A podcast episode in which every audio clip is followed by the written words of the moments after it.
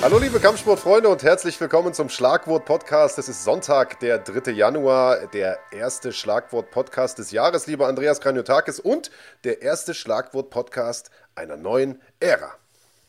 Genau so ist es. Wir haben äh, letzte Woche angekündigt, ähm, dass sich einiges ändern wird. Für uns natürlich und ja, für euch werden sich auch ein paar Dinge ändern. Diese Nachrichten wurden zunächst mit viel Sorge wahrgenommen und wir haben extrem viel Feedback bekommen. Also nachdem am Anfang uns da quasi Clickbait unterstellt wurde, ähm, dass wir nur unseren Jahresrückblick pushen wollten ähm, und den Leuten klar geworden ist, oh nee, es gibt wirklich eine Veränderung, gab es wirklich großartiges Feedback von allen Seiten. Äh, wie hast du das denn erlebt?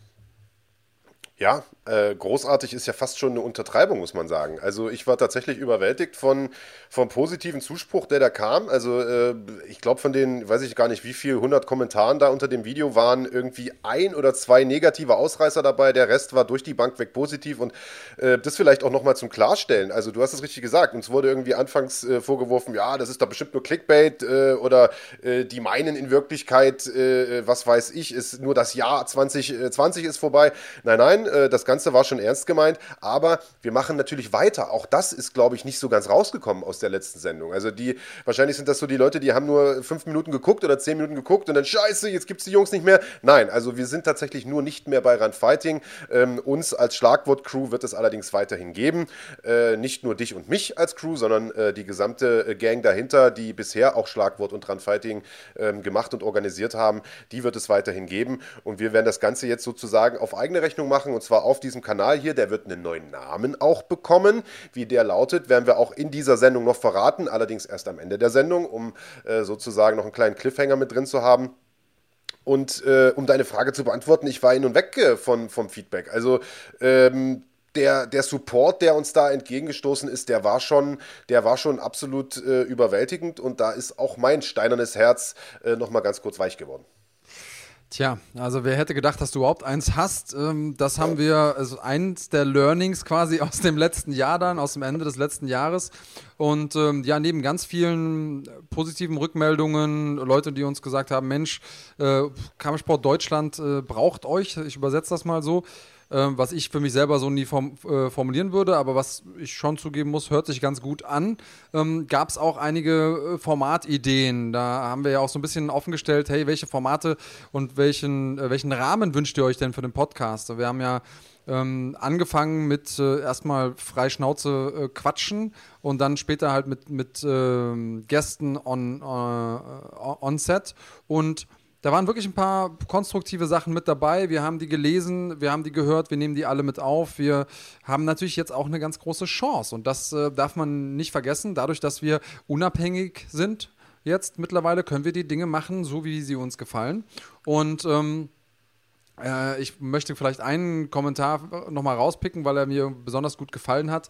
Rasil hat äh, gesagt, misch doch zukünftig Konzepte mit viel Spontanität und einem kleinen Schuss Wahnsinn. Ich habe ja das Gefühl, das machen wir die ganze Zeit. Ähm, ja. Aber ähm, was, ich, was mich auch wirklich überrascht hat, und ich glaube, das ging dir gar nicht anders, ist, dass so viele Leute gesagt haben, wisst ihr was, uns ist so wichtig, dass ihr weitermacht. Wir wollen euch um jeden Preis supporten ja. und haben da auch eigenständig Ideen ähm, uns vorgestellt. Manche Leute haben mir Privatnachrichten geschrieben über Instagram, andere Leute in den Kommentaren gesagt, Mensch, es gibt auch Möglichkeiten, wie man sowas pushen kann. Und äh, das ist natürlich großartig, dass die Leute im Prinzip ihr Bestes uns, uns wünschen. Ja, nämlich ihr Geld, richtig. Genau. Also äh, ich, ich bin da bei dir. Ähm, tatsächlich war das auch bei mir so, dass auf einmal die Instagram-Box äh, voll war von Leuten, die zum Beispiel auch gesagt haben, okay, wenn ihr jetzt nicht mehr im großen Konzern seid, ähm, ich würde euch auch finanziell supporten als Investor, als Sponsor vielleicht. Also die Leute sind uns tatsächlich die Bude da eingerannt. Ähm, ähm und äh, ich glaube, alleine deshalb wird sich da äh, eine Basis finden, um in Zukunft weiterzuarbeiten. Aber, und das war das Gros äh, der Leute, sind die Schlagwort Nation, die Zuschauer, die gesagt haben, Mensch, wir wir würden auch jeden Monat da was spenden, richtet doch einen Patreon-Account ein, Hauptsache ihr könnt irgendwie weitermachen. Und das fand ich schon sehr, sehr beeindruckend, gerade in einer Zeit wie heute, wo das Angebot an digitalen Bezahlservices ja unglaublich groß ist, insbesondere wenn man Kampfsportfan ist, dann hast du ein Fight Pass-Abo, du hast ein The Zone-Abo, du hast ein Run-Fighting-Abo, du guckst natürlich auch Netflix und so weiter. Also das hört ja alles gar nicht auf. Und äh, dementsprechend fand ich es schon sehr, sehr beeindruckend, ähm, dieses Angebot von vielen, vielen Zuschauern, äh, dass sie gesagt haben, pass auf, für ein paar Euro im Monat äh, supporten wir euch. Und diese Möglichkeit, die wird es tatsächlich auch geben. Ähm, Stand jetzt werden wir wahrscheinlich kein Patreon einrichten, aber ähm, das steht schon fest. Wir werden, äh, ähnlich wie ihr das von Run Fighting auch kennt, äh, eine Kanalmitgliedschaft äh, einrichten. Die Möglichkeit wird es geben, wird drei Mitgliedschaftsstufen geben. Ähm, das Ganze wird sich so im Laufe des Jahres ein bisschen entwickeln, lieber Andreas, denn ähm, das haben wir ja im letzten Podcast auch schon angedeutet. Äh, es ist auch geplant, weiterhin Events zu übertragen. Also wir werden auf diesem Kanal hier nicht nur den Podcast machen, äh, sondern auch Veranstaltungen übertragen. Äh, und wer die gucken will, ähm, der wird dann, wie das ja auf Run Fighting auch gewesen ist, ähm, eine, eine Kanalmitgliedschaft benötigen. Aber ähm, da es ja auf absehbare Zeit erstmal noch keine Events geben wird, der Podcast und unser Kanal aber trotzdem weiterläuft, wird es auch eine etwas günstigere Mitgliedschaftsstufe geben, eine Supporterstufe. Ähm, und auch als Supporter bekommt man natürlich etwas geboten. Also äh, das ist sozusagen nicht nur ähm, ja, das Gefühl, diesen Kanal zu unterstützen, sondern man hat auch ein paar Vorteile davon.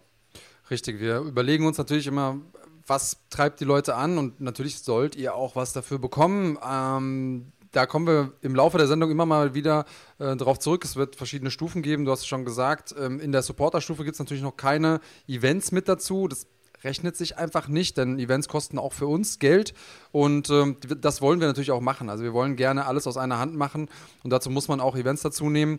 Aber als Supporter, wenn man sagt so, hey, ne, auch 1,99 können wehtun und ist auch Geld. Ähm, und natürlich, diese, diese Geste wollen wir euch, äh, wollen wir euch danken. Unter anderem ähm, in, mit, mit kleinen Extras, die eben sonstigen Nutzern, Abonnenten des äh, Kanals nicht offen stehen. Da werden wir jetzt im Laufe der Sendung noch ganz, ganz viel verraten, aber auch in den nächsten Wochen werden noch äh, zusätzliche Dinge kommen, denn wir wollen natürlich, dass ihr da auch entsprechend ein bisschen Liebe zurückbekommt ja, jetzt wollen wir vielleicht auch nicht so lange um den heißen Brei rumreden, sondern äh, mal drauf gucken, was für Mitgliedschaftsstufen es geben wird. Äh, wie gesagt, drei äh, Stück sind es. Ihr kennt das Ganze schon von Run Fighting. Das Modell ist im Grunde ähnlich. Also die äh, günstigste Stufe, der Supporter-Status, den gibt es für 1,99 im Monat. Für 4,99 gibt es dann Zugang zu den Events. Das ist die Basismitgliedschaft. Ähm, das lohnt sich tatsächlich äh, im Grunde genommen erst, wenn es dann auch Veranstaltungen gibt. Also frühestens im Frühjahr äh, wahrscheinlich. Können natürlich auch jetzt schon eine Basismitgliedschaft abschließen abschließen. Aber der tatsächliche Vorteil, den gibt es dann erst, sobald es die ersten Veranstaltungen bei uns zu sehen gibt. Ja, und die Premium-Mitgliedschaft für 9,99 im Monat, die äh, lohnt sich dann tatsächlich, sobald große Premium-Events auch wieder ins Haus stehen. Wir erinnern uns äh, im Jahr 2019. Das ist schon ferne Erinnerung, ja, man kann sich schon kaum noch dran erinnern. Äh, da gab es ja wirklich einige Großveranstaltungen, äh, unter anderem den großen GMC-Event in Oberhausen oder Kämpfe von Badra Hari und so weiter. Also äh, für, für äh, Events von so einem Kaliber lohnt sich dann diese Premium Mitgliedschaft für 9,99. Das sind also die drei Stufen. Ja, und dann würde ich sagen, ähm, lass uns doch mal, lass uns doch mal so vielleicht ein bisschen vorausblicken auf das Jahr äh, 2021, Andreas, was es da für Neuerungen geben wird hier auf dem Kanal. Ich sage ja immer Schlagwortkanal, aber der äh, wird ja am Ende dieser Sendung heute einen anderen Namen tragen. So viel können wir schon mal versprechen. Das wird aber nicht die einzige Neuerung sein. Genau, und zwar ein im Prinzip von den Kom Kommentaren, von den Rückmeldungen, die wir da bekommen haben, haben sich ganz viele auch um unser Tippspiel gedreht. Das ist offensichtlich was, was euch viel beschäftigt. Mich übrigens auch. Es ist sehr, sehr schmerzlich, dass ich das jetzt zum zweiten Mal in Folge verloren habe. Ähm, und, äh, und dein Wetteinsatz steht noch aus, ne? Ja, also Wettschulden sind Ehrenschulden. Wollte ich nur noch mal sagen. Mutter beigebracht, wird schon ja. eingelöst. Ähm, keine Angst. Aber äh, offensichtlich habt ihr das so genossen, äh, nicht nur das Wetten an sich, sondern auch die Tatsache, dass Marc und ich gegeneinander wetten, dass ihr gesagt habt, auf gar keinen Fall sollen Marc und ich gegen die Community tippen. Deswegen haben wir uns einen neuen Modus überlegt für das Tippspiel. Und da kommt ihr ins Spiel und da kommen dann auch unsere ähm, Supporter mit ins Spiel. Denn ihr könnt ab jetzt miteinander gegen uns tippen und sozusagen sind drei äh, Positionen jetzt im Tippspiel vorhanden. Sprich, Marc, der äh, amtierende Champion, meine Wenigkeit, der irgendwie noch gucken muss, dass er irgendwie seine Ehre rettet. Und ihr da draußen als Schwarmintelligenz. Ich glaube, das wird ein richtig dicker Brocken. Das wird nicht einfach, Marc.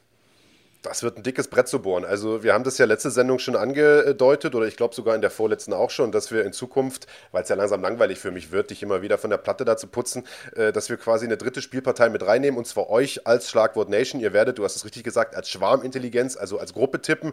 Ähm, das Ganze werden wir so machen, dass es ein Abstimmungstool geben wird. Den Link werden wir vor jeder Sendung posten, beziehungsweise im Anschluss an jede Sendung. So macht es wahrscheinlich mehr Sinn. Ähm, und äh, ihr könnt dann also die gesamte Woche über zusammen tippen und die Tipps, die am meisten gesetzt wurden von euch als Gruppe, die werden äh, ja gesetzt für euch sozusagen als Schlagwort Nation Tippgemeinschaft. Und wer am Ende der Saison dieses Spiel gewinnt. Ähm, da bin ich mal gespannt drauf, denn du hast vollkommen recht. Das wird, glaube ich, nicht einfach gegen die äh, Jungs und Mädels aus der Schlagwort Nation zu tippen. Ich weiß, dass einige von euch sehr, sehr oft richtig liegen mit ihren Tipps. Ihr habt ja immer fleißig in den Kommentaren eure Tipps gepostet. Da würde ich euch auch weiterhin drum bitten, denn es ist einfach sehr, sehr spannend mal zu sehen, wo ihr die, die, die Sieger, die Verlierer seht. Ähm, macht das gern weiter. Und du hast vollkommen recht, um sozusagen Mitglied dieser Tippspielgruppe zu sein, der Schlagwort Nation, äh, braucht ihr den Mitgliedsstatus des Supporters. Also das ist sozusagen eines dieser kleinen Features, die du erwähnt hast, lieber Andreas. Für diese 1,99 Support im Monat bekommt ihr unter anderem die Möglichkeit, gegen uns mitzutippen. Richtig, und natürlich ist da immer noch die Frage, was gibt es zu gewinnen, in Anführungsstrichen, weil eigentlich gibt es ja eher nur was zu verlieren, wenn wir ehrlich ja, sind. Ja, wollte ich gerade sagen. Der Gewinn ist die Schadenfreude. ja. Genau, ja. und ähm, da haben wir uns natürlich auch was zu ausgedacht. Auch da werdet ihr mit einbezogen und äh, könnt am Ende mitbestimmen, ähm, was der Verlierer ähm, oder die Verlierer, das ist ja auch eine Möglichkeit, dann am Ende des Tages machen müssen. Ähm, sollte also einer von uns verlieren, ähm, dann könnt ihr Vorschläge machen, was soll der denn machen. Die können äh, dann abgestimmt werden und entsprechend der Vorschlag mit den meisten Stimmen, der erhält den Zuspruch und ja, der Verlierer, wie auch immer das sein mag in dieser Runde, der ähm, muss das dann durchführen. Naja, und äh, ganz wichtig ist da vielleicht in diesem Zusammenhang auch noch zu sagen, wenn die Schlagwort Nation, also wenn ihr, liebe Kampfsportfreunde, gewinnt, dann verlieren Andreas und ich automatisch beide. Also einen zweiten Platz, den gibt es da nicht, sondern ich werde dann quasi mit runtergezogen, auch wenn ich irgendwie ganz knapp nur Zweiter bin und Andreas ganz, ganz abgeschlagen Letzter. Das heißt, ich muss äh, die ganze Suppe mit auslöffeln. Ähm, bin ich mal sehr, sehr gespannt, was da rauskommt. Also ich glaube, das könnte die härteste Saison ever werden. Insbesondere, und das ist vielleicht äh, eine ganz gute Überleitung zum nächsten Themenblock, weil das nächste Jahr ja auch unglaublich spannend wird, was, äh, was UFC angeht, was Kämpfe angeht, auch außerhalb der UFC. Also da sind einige äh, wirklich heftige Paarungen, die uns da ins Haus stehen. Ähm, und das Jahr geht gleich bombastisch los im Januar. Der Januar ist vollgepackt mit guten Veranstaltungen. Ähm, wir können die gerne einmal durchsprechen, aber ich würde auf jeden Fall gerne später mit dir nochmal so die äh, Kämpfe durchsprechen, auf die du dich im ganzen Jahr 2021 am meisten freust. Aber fangen wir doch erstmal mit dem, äh, mit dem dicksten Brett an, das gebohrt wird. Äh, der größte Name des Sports kehrt zurück. Niemand geringerer als Conor McGregor trifft auf Dustin Poirier, den Diamond. Die beiden standen sich schon mal gegenüber. Jetzt geht's weiter. Die UFC hat gerade ähm, so einen ersten Heißmacher-Release, äh, so ein Video, so zweieinhalb Minuten. Da gab es schon den ein oder anderen Gänsehautmoment. Äh, wie siehst du den Kampf? Und vor allen Dingen denkst du, dass er vielleicht um den Titel sein wird? Also es wurde ja jetzt mehrfach gesagt, dass er wohl nicht um den Titel sein soll. Mittlerweile wird da schon wieder drum diskutiert. Ich persönlich finde, er sollte äh, um den Titel sein, denn Rabib hat das jetzt mehrfach gesagt, er wird nicht wieder zurückkehren. Stand jetzt ist das auch so und selbst wenn er, sagen wir mal, in einem halben Jahr sich entscheidet zurückzukommen, dann ist es einfach äh, doof, wenn irgendwie die, die Gewichtsklasse in Dreivierteljahr äh, brach liegt. Und ähm, ich sag mal, Connor als Ex-Champion hat sicherlich ein gutes Argument, um den Titel zu kämpfen.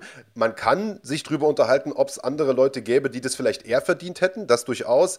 Ähm, aber äh, ich sag mal, mit Dustin Poirier hat man definitiv einen, der das verdient hat. Und ich sag mal, der Kampf hat vom Prestige, von der, von der Größe her, vom, von der Reichweite her sicherlich das Zeug dazu, ein Titelkampf zu sein. Also ich persönlich hätte kein Problem mit. Äh, die Frage, ob ich mich da groß drauf freue, ehrlich gesagt, weiß ich gar nicht so richtig. Das Ding ist, ich war immer jemand, der sich groß auf, auf McGregor-Kämpfe gefreut hat, weil man immer wusste, da ist Action drin, da, da hat man Bock drauf. Aber mittlerweile, ich weiß nicht, man, da ist. Conor hat irgendwie in den letzten vier Jahren zweimal gekämpft, einmal ins Brett gekriegt von Khabib, einmal dieses 40-Sekunden-Ding gegen Cowboy. So richtig haut mich das nicht vom Hocker. Man weiß nicht genau, wie gut ist der drauf, in welcher Verfassung ist der. Und, das kommt auch noch mit dazu, der Kampf ist jetzt nun im Prinzip direkt im Januar. Ist natürlich einerseits cool, dadurch startet das Jahr mit einem Knall, aber es fehlt mir so ein bisschen der Vorlauf des Ganzen, weißt du? Es sind jetzt natürlich auch Feiertage, da hat selbst, äh, oder Feiertage gewesen, Jahreswechsel, Silvester, da hat natürlich auch ein Conor McGregor mal Pause und hat keinen Bock, irgendwie laut zu klappern. Deswegen ist das für mich so ein bisschen auch untergegangen bisher. Das fand ich war letztes Jahr schon so, als der Kampf ja auch im Januar war äh, gegen Cowboy. Mir fehlt da einfach so ein bisschen der Aufbau, der Build-up im Vorfeld. Es ist witzig, wie unterschiedlich wir Kämpfe wahrnehmen. Also ich bin ja eher jemand gewesen, der Conor McGregor am Anfang gefeiert hat, äh, als er so wirklich noch von Cage Warriors kam und, und wuchs. Als er aber dann oben war, war der mir einfach zu viel. Der war mir zu, zu laut, zu pöbelnd, zu, zu respektlos. Da hat mir einfach dieser Voodoo-Geist gefehlt. Und jetzt, wo er gestruggelt hat und ich auch merke, dass er zum Beispiel Dustin gegenüber viel respektvoller ist als ähm, vor, seinen ersten, vor seinem ersten Kampf, will ich das viel lieber sehen. Und ich will sehen, okay, was passiert denn hier? Weil für mich können hier zwei verschiedene Dinge passieren. Entweder, Dustin Poirier besiegt Conor McGregor, was ich dem Jungen von Herzen gönnen würde. Ich glaube, das ist ein echt richtig guter Dude. Und ähm, so, einen, so einen großen Sieg, der, das wäre Wahnsinn für, für den. Oder Conor McGregor ist halt back. Und zwar nicht gegen einen schon, wenn wir ehrlich sind, ein bisschen in die Jahre gekommenen und über den Zenit sich befindenden äh, Cowboy Cerrone, sondern gegen einen richtig legiten Typen, wo man sich ernsthaft aus sportlicher Sicht überlegen kann, macht da ein Titelkampf Sinn? Also so oder so, egal was da passiert, ich glaube, die MMA-Community gewinnt in dem Moment, deswegen finde ich den Kampf mega spannend. Und ähm, ja, Khabib hat ja gesagt, der einzige Grund für ihn zurückzukommen wäre ein Kampf gegen Mohammed Ali, aber den gibt es ja nun mal nicht mehr. Also ähm, ich glaube, ich glaube, der ist erstmal ähm, weg for good, wie die Amis sagen würden. Und insofern, ja, irgendjemand muss man den Titel geben und da ja die UFC kein Freund von äh, Turnieren ist, dann schmeiß ihn doch einfach da rein und der Sieger kämpft gegen Justin Gaethje? Ja, weiß ich gar nicht, ob man da Justin Gaethje nimmt oder ehrlich gesagt hat der ja für mich doch ein bisschen zu doll ins Brett gekriegt äh, von äh, von Khabib zuletzt. Also wie ähm, alle anderen mal, auch halt. So, so, wie alle anderen auch, das stimmt schon, aber ich muss sagen, das war schon eine derbe, eindeutige Niederlage. Und ich sag mal, im Leichtgewicht hast du natürlich einige Leute, die es da eher verdient hätten. Ich denke da an den Charles Oliveira, der da noch irgendwo rumspringt und so weiter. Also muss man mal gucken. Also ich bin äh, sehr, sehr gespannt, ähm, wie dieser Kampf im Januar ausgeht. Selbst wenn der nicht um den Titel ist. Ähm, könnte mir gut vorstellen, dass äh, Dustin da vielleicht den Upset schafft, könnte mir aber genauso gut vorstellen, dass Connor den da einfach umlegt, wieder in der ersten oder zweiten Runde und dann, äh, dann nochmal durchstartet. Dann ist die Frage, was, was sieht man im Rest des Jahres von dem? Ist der dann wieder ein Jahr verschwunden? Wird der wieder irgendwo eingeknastet oder äh, gibt es einen Kampf gegen, gegen Logan oder Jake Paul oder wie auch immer diese ganze Bande da heißt? Äh, ist alles oder gegen, oder gegen sehr, Pacquiao. sehr ist, ja, ist alles ähm, sehr, sehr spannend. Aber äh, viel, viel spannender als diesen Kampf, auch wenn das natürlich medial wahrscheinlich der größte sein wird äh, im kommenden Jahr, ähm, sind einige andere mehr, die noch in den folgenden Monaten folgen. Aber äh, ich will vielleicht die Chance mal nutzen äh, und an dieser Stelle auch darauf hinweisen, was es von uns zu sehen gibt im Januar. Denn auch bei uns wird der Januar sehr, sehr heiß. Das kann man, glaube ich, sagen. Ähm, in der Vergangenheit haben wir das immer gar nicht so gemacht und haben die Möglichkeit versäumt, ein bisschen darauf hinzuweisen, was ihr bei uns auf dem Kanal sehen könnt. Ähm, weil äh, das meiste davon ja auf unserem damals Schwestern, Mutter, wie auch immer Kanal Run Fighting lief. In Zukunft seht ihr ja alles, was um die Kämpfe herum noch von uns gebaut wird. Also Features, Interviews etc. pp. Alles hier hier auf dem Kanal. Und was es da zu sehen gibt, äh, da können wir mal schauen. Allein im Januar ist da einiges geplant. Das Jahr beginnt ja zum Beispiel mit einer UFC Fight Night, auf der David Zawada kämpfen wird gegen äh, Ramazan Emeyev. Mit dem werden wir natürlich vorher noch sprechen. Ein entsprechendes Interview dafür, äh, dazu ist am 13.01. Äh, geplant. Wir haben, und das ist schon seit Ewigkeiten gefordert, bei uns in den Kommentaren endlich mal ein Porträt zu Nasrat Hakparast und dessen Werdegang äh, bisher. Der wird nämlich auch kämpfen im Januar und zwar im Vorprogramm, aller Wahrscheinlichkeit nach zumindest, ähm, äh, Conor McGregor Card. Äh, das Feature zu ihm ist am 15.01. geplant. Wir haben natürlich Porträts zu Conor McGregor, zu Dustin Poirier, ein Stärken-Schwächen-Vergleich beider Kämpfer. Alles im Build-up zu diesem Kampf in der Fight Week. Also im Januar gibt es einiges zu sehen hier bei uns auf diesem Kanal, wie immer er dann auch heißen wird. Finden wir am Ende der Sendung raus. Alles aus einer Hand, genau wie ich das sage. Ich freue mich schon immens drauf. Und wir haben im Januar noch ein paar andere ähm, Events, unter anderem ja vielleicht der größte Star, den 2020 hervorgebracht hat, äh, Rising Star, würde ich mal sagen. Ähm, Hamzat Shimeyev, der nicht kämpfen wird, hat sich jetzt rausgestellt. Und äh, Leon Edwards steht jetzt ohne Gegner da. Das ist äh, UFC on ESPN, sollte am 20. stattfinden. Und also ich muss sagen, dieser Edwards kann einem schon ein bisschen leid tun. Der ist komplett verloren irgendwie, ähm, ist zwischendurch aus den Rankings geflogen, weil er ähm, nicht kämpfen wollte, weil ihm nur irgendwie Leute angeboten wurden, die unter ihm waren in der Rangliste. Er wollte aber nach oben. Ähm, und jetzt steht er schon wieder da verloren im Niemandsland. Ja, da hat sich natürlich gleich einer zu Wort gemeldet und gesagt, hier, das Großmaul hat Zeit. Ich habe gehört, da ist ein Hotelzimmer frei in Las Vegas. Ruft mich gern an. Mit Großmaul ist natürlich Kevin Holland gemeint, der äh, 2020 das absolute Riesenjahr hatte mit fünf, ich glaube fünf Kämpfen und fünf Siegen. Ähm, und der aber selbst ja schon einen Kampf geplant hat. Ich meine für den Februar und zwar gegen Derek Brunson. März. Könnte mir aber für den März, Verzeihung, für ja. den März. Könnte mir aber gut vorstellen, äh, dass man auch den noch da reinsetzt. Das wäre natürlich ein Kampf, auf den ich richtig, richtig Bock hätte. Ähm, Vicente Luque hat sich schon äh, gemeldet, sagt, ich hätte auch Zeit, würde gerne Rückkampf machen. Der hat ja schon mal verloren gegen Leon Edwards. Also es gibt da einige Möglichkeiten. Ähm, ihr könnt ja mal in die Kommentare schreiben, was ihr gern sehen würdet. Lieber warten und den Kampf gegen Hamzat irgendwie im Februar nachholen oder lieber ein Ersatzgegner. Es weiß ja niemand, warum Hamzat da aktuell abgesagt hat, äh, was der hat, ob es eine schlimmere Verletzung ist, ob es nur ein Schnupfen ist. Keine Ahnung. Die Frage ist, ob, ob ihn das wirklich weiterbringt, alles. Also Kevin Holland ist auch so ein Up-and-Comer, aber nicht mit ganz so viel Rückenwind vielleicht wie Hamzat. Aber der ist ja jetzt schon so lange oben mit dabei, der, äh, der ist so gut, der hat sich so positioniert, dass, dass er eigentlich, aber das Problem ist über ihm, sind alle Leute schon mehr oder weniger verplant. Und äh, da, ja. da gibt es jetzt irgendwie kein, kein Vorbeikommen. Also Leon Edwards, furchtbar schlechte Position für ihn da gerade. Äh, Gilbert Burns, der auf Platz 2 ist, also ein Platz vor ihm, ähm, der soll ja als, als nächstes gegen ähm, den Champion äh, ran, gegen Kamaru Usman. Colby Covington, der auf der 1 ist, der soll gegen Jorge Masvidal ran, was übrigens beides Kämpfe sind, ähm, da sprechen wir gleich nochmal drüber, auf die ich mich enorm freue im neuen Jahr, denn das werden alles Kracher-Dinger. Also ähm, das Weltergewicht ist schon eine richtig, richtig geile Gewichtsklasse, da ist einiges los. Total, Mann. Und äh, auch ein paar Gewichtsklassen weiter oben gibt es eine Menge zu sehen im kommenden Jahr. Wir haben ja immer noch diesen Kampf zwischen Israel Adesanya und Jan Blachowicz, der da im Raum steht. Wir haben immer noch einen John Jones, der da irgendwo rumschwirrt, sich ein bisschen zurückgehalten hat in den letzten Monaten, der ja eigentlich mal ins Schwergewicht gewechselt ist, jetzt aber wahrscheinlich doch im Halbschwer bleibt. Man weiß es nicht so ganz genau. Also es ist da auch da oben total spannend und einiges los in den nächsten äh, Monaten. Naja, also, so wie ich es verstanden habe, steht der Kampf ja Blachowicz gegen, gegen Izzy. Ähm, das wird so stattfinden. Das wird der nächste Kampf sein von Israel Adesanya und äh, Jan Blachowicz, was ich extrem feiere, weil ich einfach mir, ähm, ich bin sehr glücklich und dankbar, dass ich Blachowicz einfach nochmal diesen hellen Moment im Spotlight bekommt. Und hey, der Typ hat die Polish Power. Wer weiß, Izzy ist zwar gut und elusive und alles, aber wenn der einmal getroffen wird von jemandem, der eine Gewichtsklasse höher ist, und der jemand heißt Blachowicz mit Nachnamen, kann ich mir vorstellen, dass das auch ein Upset werden könnte. Vielleicht eins der größten Upsets äh, der Geschichte. Und auf der anderen Seite ähm, der John Jones-Kampf. Und das ist eine Frage, mir geht es so ein bisschen so. Ich finde Francis Ngannou absolut geil. Er ist eine Naturgewalt, eine K.O.-Maschine. So jemanden will man immer kämpfen sehen. Ich feiere Stipe Miocic. Der ist für mich einer der besten Schwergewichtler, die es überhaupt jemals gab im MMA. Was er erreicht hat, ist Wahnsinn. Und trotzdem das der nächste Kampf ist, der ansteht, um den Titel, hat man irgendwie das Gefühl, ja, ja, okay, macht mal schnell zu Ende, weil ich will John Jones gegen den Sieger sehen. Geht's dir auch so? Ja.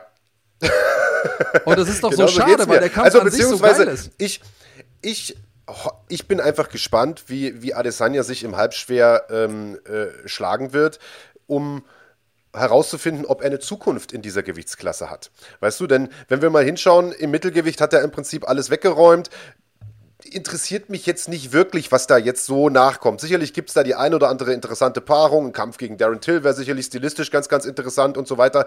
Äh, Marvin Vittori sah gut aus, würde ich mir auch gerne angucken. Aber Alter, seien wir mal ehrlich, wenn wir uns den im Halbschwergewicht vorstellen und die Paarungen, die da möglich werden, gegen einen Alexander Rakic, gegen einen Jiri Prochazka, gegen einen Glover Teixeira, der zuletzt gut aussah, gegen den Thiago Motherfucking Santos, gegen den Dominic Reyes und natürlich gegen den John Jones weißt du, also ich hoffe einfach nur, dass der, und es tut mir sehr, sehr leid für Jan Blachowicz, der wirklich äh, ein extrem cooler Typ ist und es wirklich verdient hat, da diesen Titel zu halten. Aber ich hoffe einfach, dass Adesanya sich da gut schlägt, dass man sagt, okay, dieser Wechsel war kein Fehler, so wie man das beispielsweise bei Max Holloway damals gesagt hat, der sich da im Leichtgewicht mal versucht hat. Äh, das war definitiv zu viel für den. Ähm, kann man nur hoffen dass dem der Wechsel irgendwie gut gelingt, weil dann hast du auf einmal die Tür offen für eine ganze Reihe von Traumpaarungen. Und das ist so ein bisschen mein Mindset gerade. Ah, bin ich mal sehr, sehr gespannt, was da los ist. Halbschwergewicht könnte wirklich wieder nächstes Jahr die Gewichtsklasse werden, die sie früher mal war, nämlich die beste, die die UFC hatte. Das war ja eine Zeit lang die goldene Gewichtsklasse. In den letzten Jahren ist das so ein bisschen eingeschlafen, da war nicht mehr viel los. Jetzt hat sich das im letzten Jahr so ein bisschen gewandelt, 2019 auch schon. Das ist so, die hat sich wieder ein bisschen wiederbelebt von selbst. Und 2021 könnte tatsächlich das Jahr des Halbschwergewichts werden. Aber weißt du, was ich geil finde? Ist, dass ich mit dir über das Schwergewicht rede und du sofort zu Easy kommst. Und das ist einfach, also auch das finde ich, find ich spannend, weil, weil gerade so viel passiert und sich dieses Rad so dreht. Also der Mittelgewichts-Champion ja. geht ins Light Heavyweight, der Light Heavyweight-Champion geht ins Heavyweight. Dadurch wird der Heavyweight-Gürtelkampf nochmal abgewertet irgendwie, weil, aber auch, auch, irgendwie aufgewertet, weil ja der Sieger dann die Möglichkeit hat, gegen Jones zu kämpfen.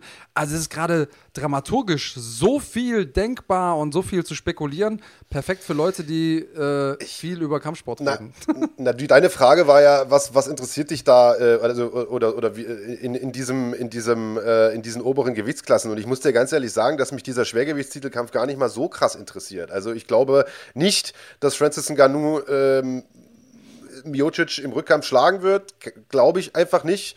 Äh, aber gut, ne, kann mich natürlich auch irren, Schwergewicht, alles möglich und so weiter, aber ich glaube, Miocic wird einfach schlau sein, den wieder runterringen und ich kann mir einfach nicht vorstellen, dass, äh, dass Ngannou da jetzt die letzten zwei Jahre so fleißig an seinem Ring gearbeitet hat, dass er das ändert. Aber hey, wer weiß man, das ist vielleicht was fürs Tippspiel, was wir uns aufheben sollten. Schlagwort Nation, ihr habt die Chance, wenn ihr den Mitgliedschaft-Supporter-Status habt, äh, sozusagen das Gegenteil von mir zu tippen und mich sozusagen in die Schranken zu weisen. Aber der Kampf der reizt mich einfach nicht so, weil den gab es schon mal und der war so eindeutig damals. Klar ist seitdem viel passiert und ein Ganu entwickelt sich hinter weiter, aber da interessieren mich äh, ehrlich gesagt echt mehr, was im Halbschwergewicht äh, passiert, beziehungsweise sollte es Jones gegen Ngannou geben oder Jones gegen Miocic, würde mich das mal interessieren, weil es frische Matchups sind, aber äh, Ngannou gegen Miocic reizt mich jetzt nicht so krass, ehrlich gesagt. Schon, schon Wahnsinn. Ähm, hast du denn sonst irgendwelche Kämpfe im Jahr, auf die du dich besonders freust? Hey, ich freue mich auf jeden Fall mal auf die, auf die ganzen Deutschen, die ja direkt, äh, die ja direkt am Anfang des Jahres kämpfen. Also äh, David Zawada haben wir schon gesagt, direkt in der Nacht auf den 17. Januar mit Ramazan Emeyev hat der einen guten Namen vor sich, aber einen, einen schlagbaren Mann. Also wir erinnern uns, letztes Jahr hat ja äh, Niklas Stolze sein UFC-Debüt gegeben, kurzfristig eingesprungen gegen Ramazan Emeyev, der zu M1-Zeiten eine absolute Killermaschine war, ein Mega-Brecher, äh, M1-Champion lange Zeit war, ähm, der auch in diesem Kampf gut aussah, beziehungsweise in seiner gesamten UFC-Karriere gut aussah, aber eben auch Lücken hat. Und ich glaube, David Zawada ist der Richtige, um den zu schlagen. Niklas hat es fast geschafft. Das war eine enge Kiste. Er hat ihn ein paar Mal gut erwischt mit ordentlichen Knien. Also ich meine, wenn einer brachiale Knie hat und einen guten Knie-K.O. hinkriegen kann, dann ist es David Zawada. Also ich glaube, das wird ein richtig, richtig guter Kampf. Äh, wir haben mit Nasrat und mit Ottmann zwei Leute, die im Januar gleich loslegen. Äh, also äh, Khalic wird da noch rum, äh, wird dann, und ich bin echt mal gespannt, wie sich Alexander Rakic dieses Jahr entwickelt. Also das sind so die Sachen, auf die ich mich freue, denn ich glaube, die europäische, deutsche, deutschsprachige MMA-Szene könnte, ähm, könnte 2021 tatsächlich auch ein paar gute Siege holen äh, in der UFC. Das denke ich auf jeden Fall auch. Ähm, was ich abgesehen oder wenn man nochmal so den, das Auge auf die internationale Entwicklung wirft, ähm, ein bisschen verwunderlich finde, ist, ich bin eigentlich nicht der Riesenfreund von Rematches und schon gar nicht derjenige, der irgendwie aus dem Off kommt und sagt, ey, wir brauchen dieses Rematch. Aber es sind bei der Überlegung, was wir heute so besprechen, mir ein paar Kämpfe eingefallen, wo ich gesagt habe, ich will das einfach nochmal sehen in diesem Jahr. Ähm, das eine ist natürlich Whaley Zhang gegen Joanna Jędrzejczyk. Also wer diesen Kampf nicht nochmal sehen will oder dieses Aufeinandertreffen nicht nochmal sehen will, ähm, das weiß ich nicht. Dann haben wir einen Kampf gerade erst gesehen, äh, Davison Figueiredo gegen äh, Brandon Moreno. Also das Ding mit, wenn das alles stimmt, dass der Champion vorher noch im Krankenhaus war, danach im Krankenhaus war, einfach nicht auf der Höhe war, das Herz, das Moreno da bewiesen hat, ey, einfach nochmal buchen und äh, shut up and take my money, auf jeden Fall. Und ähm, das ist schon echt, das ist schon echt verrückt. Und ich habe noch, hab noch zwei. Willst du die noch hören? Na, hau mal raus. Also das eine Ding ist, äh, wir haben ja auch schon über das Leichtgewicht gesprochen und was da oben so los ist. Und wenn Gaethje jetzt nicht um den Titel kämpfen sollte, als nächstes gegen den Sieger aus äh, McGregor gegen Poirier, dann stell den doch gegen ähm, Oliveira. Lass Gaethje gegen Oliveira kämpfen und dann das meinetwegen ein Titelkampf sein. Und den Kampf, ich glaube, das wird ein richtig geiles Ding. Und ein anderer Kampf, und jetzt bin ich mal gespannt, wie du darauf reagierst. Volkanovski gegen Henry Cejudo. Ich glaube. Wenn. Glaubst du, der kommt nochmal zurück? King of Cringe, Alter, der ist. Ich, ich weiß es nicht, Mann. Ich glaube noch nicht hundertprozentig dran. Ich, also ich glaube auch, dass der nochmal zurückkommt, ehrlich gesagt. Dafür macht er mir zu viel Alarm und postet mit seinen Titeln und, und äh, weiß ich auch nicht, Alter, äh, Beef mit TJ Dillashaw und wie sie nicht alle heißen. Ähm, hey Mann, wäre wär ein guter Kampf. Ich weiß nur nicht, ob Federgewicht nicht eine Nummer zu groß ist für, für Henry Cejudo, der ja doch ein ziemlich kleiner Dude ist. Und Volkanovski ist jetzt auch nicht der Größte, aber Alter, der Typ ist ein Powerhouse. Ich finde es aber gut, dass du so ein bisschen diese leichten Gewichtsklassen ansprichst, denn wir haben jetzt so lange über die Schweren gesprochen, dass äh, mir das jetzt erstmal völlig vom Schirm runtergegangen ist. Aber das stimmt. Natürlich freue ich mich auch auf alles, was da unten im Bantamgewicht passiert. Das ist ja nun mittlerweile auch eine der bestbesetzten Gewichtsklassen in der UFC. Da ist dermaßen viel los mit Piotr Jan, mit Aljamain Sterling, mit Corey Sandhagen und wie sie nicht alle heißen, Cody Garbrandt, der da jetzt noch mit rumspringt und äh, oder beziehungsweise der ja ins Fliegengewicht vielleicht sogar wechseln möchte. Das ist auch ein Kampf, den ich mir angucken würde. Garbrandt gegen Figueredo das klingt auf dem Papier nach einem guten Kampf. Ich glaube zwar, am Ende wird da Garbrandt äh, Hayabubu machen, aber weiß man ja alles nicht so. Also, aber ja, auch, auch diese leichten Gewichtsklassen. Auch das guckt man sich natürlich an, ja. Ähm, ja, und von all den Kämpfen, die wir uns wünschen und die eventuell zustande kommen könnten, vielleicht nochmal ganz kurz. Äh, wir fangen ja an, die Saison sozusagen, mit einem äh, Kampf Holloway gegen äh, Katar. Und das wird, glaube ich, schon mal der erste Banger des Jahres. Ähm, ja. Da äh, kann man einen sehr, sehr spannenden Kampf erwarten, oder? Naja, da zeigt sich einfach, ob, äh, ob Keita für die, für die Spitze gemacht ist. Also, äh, wenn ich mir das so auf dem Papier angucke, ich bin seit mm, na, fast schon seit Jahren eigentlich, seit Monaten immer ein bisschen der Meinung, dass Holloway in seinen Kämpfen zu viel Schaden genommen hat und dass der einfach nicht mehr so richtig gerade auf der Spur läuft. Aber wenn man sich seine Kämpfe anguckt, performt er halt trotzdem noch mega. Das muss man auch sagen. Der hat jetzt zwei Kämpfe gegen Volkanovski verloren und das Ding gegen Poirier, aber ansonsten sah der immer gut aus. Gegen extrem starke Leute. Aber Keita ist einfach ein extrem starker Typ und ich könnte mir gut vorstellen, dass er das Ding reißt. Das wird auf, für den auf jeden Fall, sagen wir mal, die Generalprobe. Und äh, ich, bin, ich bin sehr, sehr, sehr gespannt. Ich meine, wenn der das Ding gewinnt, ist ein Titelkampf das nächste für den. Und das würde ich ihm muss. auf jeden Fall gönnen. Ja, muss.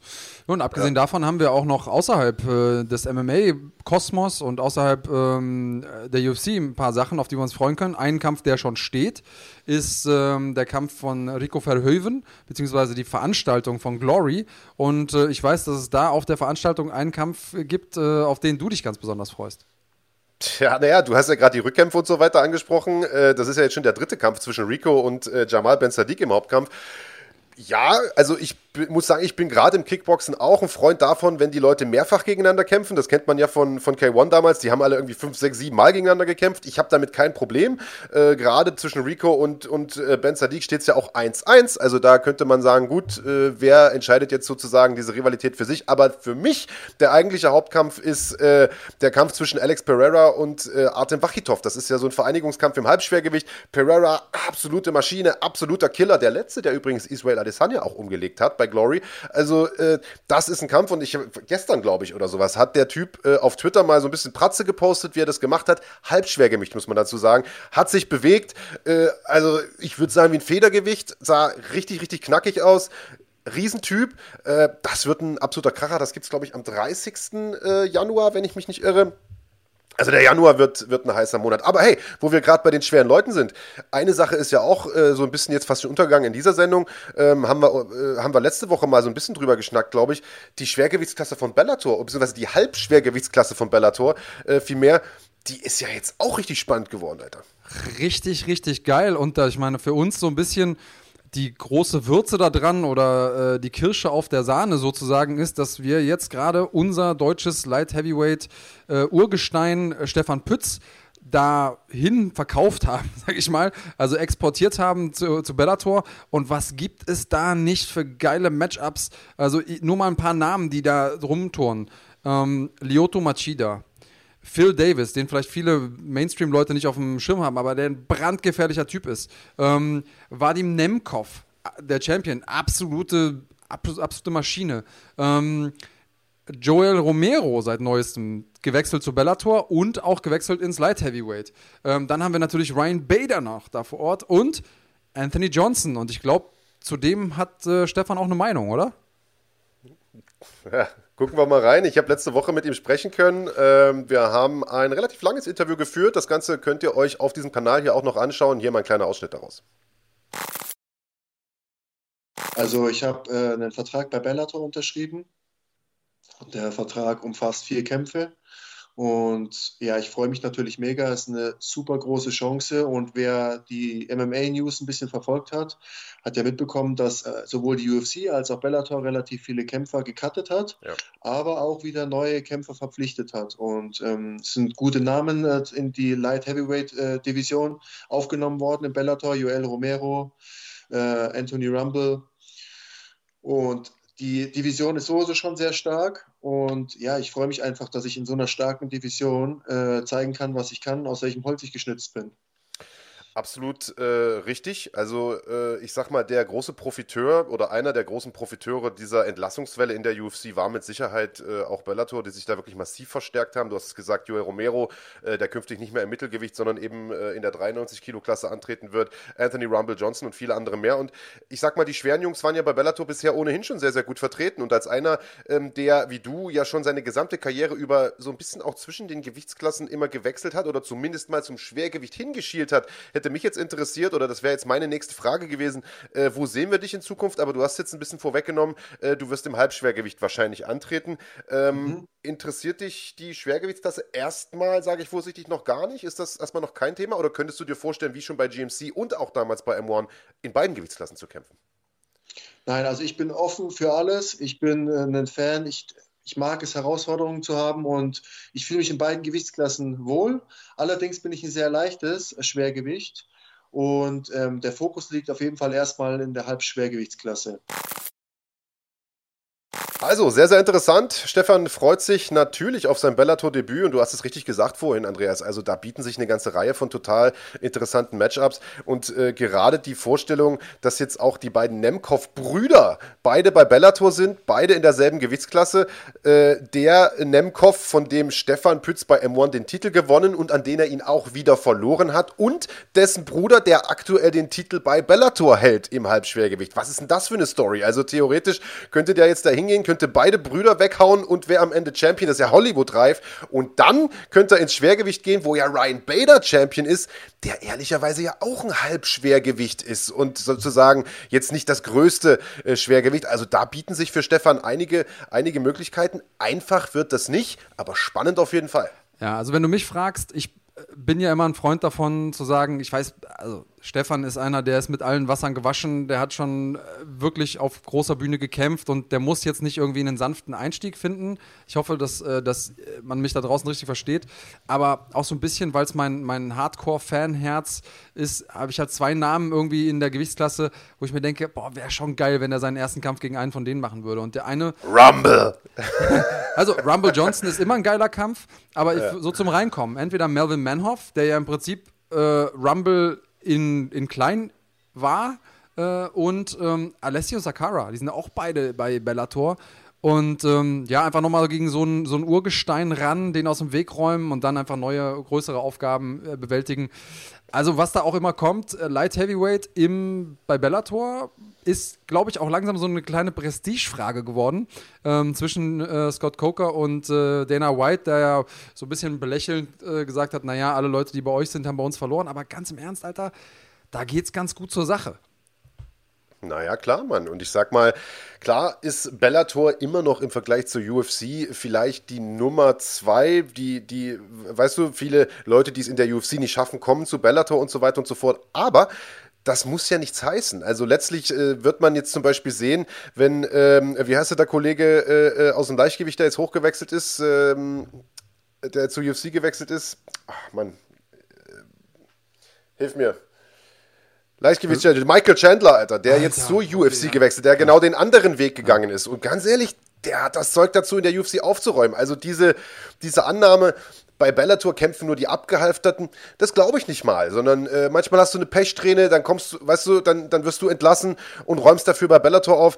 Äh, man hat gesehen, dass zum Beispiel ein Benson Henderson, der in der UFC Champion war, gute Siege geholt hat, bei Bellator richtig ins Brett bekommen hat. Man hat gesehen, dass ein Ryan Bader, der in der UFC nicht so viele Erfolge zum Schluss hatte, in der UFC richtig aufgeräumt hat und Doppel-Champion geworden ist. Also, das, äh, bei Bellator, Verzeihung. Also dieses zweite Geige-Ding, das würde ich gar nicht mal immer unterstreichen. Ähm, ich glaube, da sind jetzt einige spannende Weltklasse-Paarungen möglich. Das kann man, glaube ich, so sagen.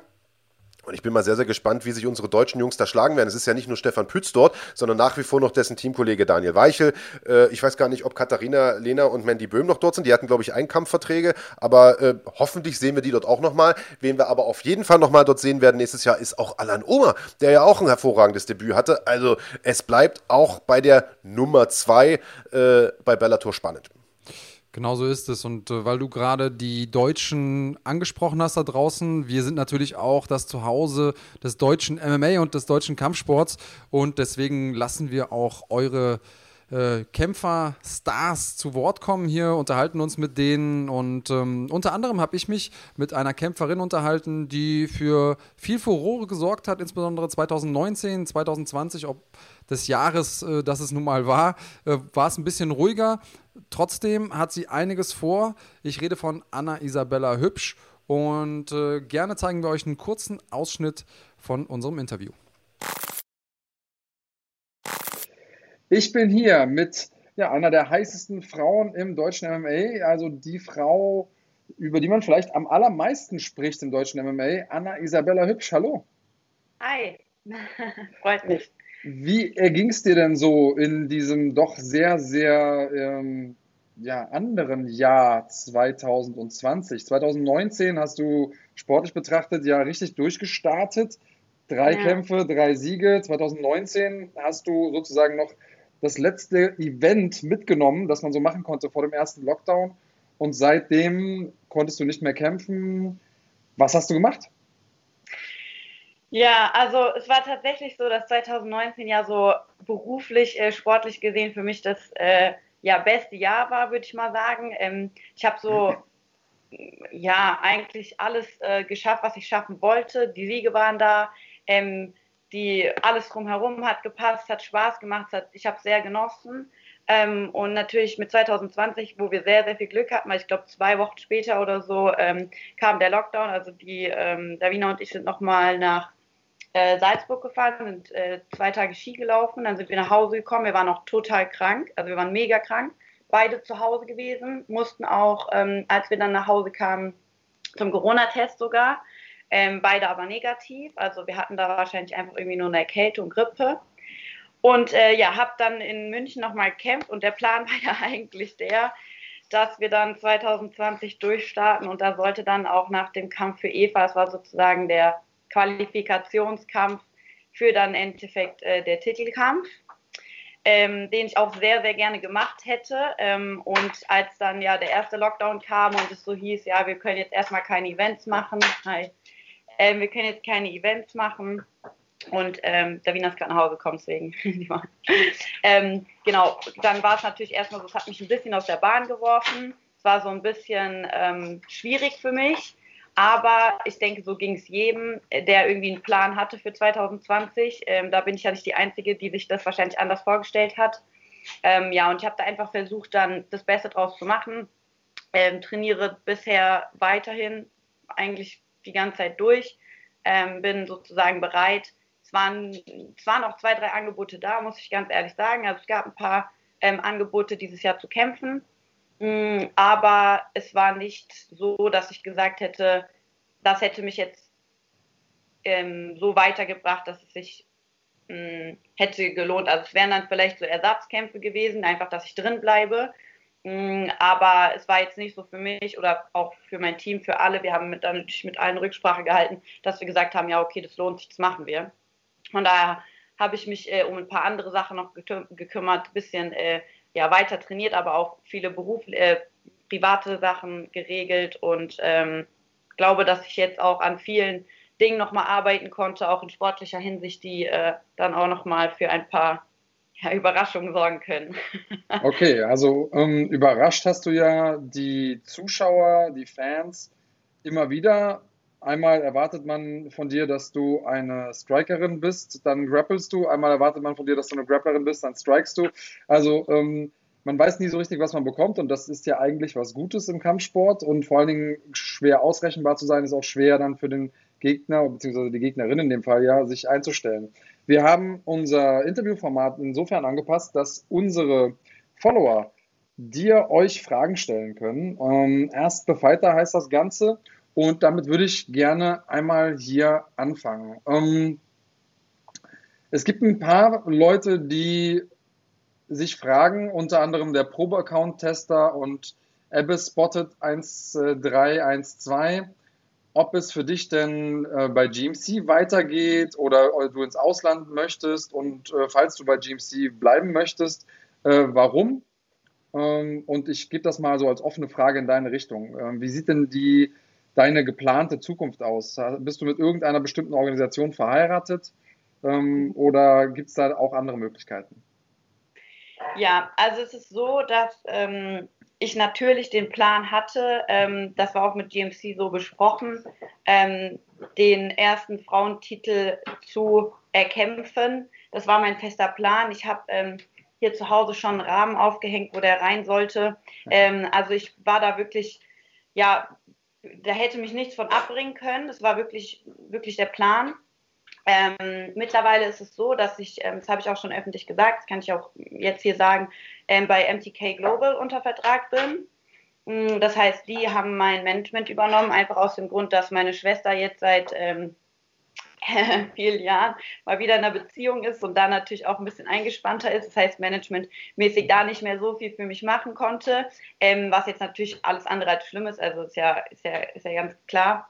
Ähm, und dass einfach so war, dass wir uns gesagt haben, okay, wir geben das einfach in professionelle Hände, ähm, weil es mittlerweile wirklich auch 2019 so war, dass wir nicht mehr wirklich hinterhergekommen sind und dass einfach so viele ähm, ja, Dinge auch auf uns zugekommen sind, ähm, wo wir einfach gesagt haben, professionell damit jemand zusammenzuarbeiten macht Sinn.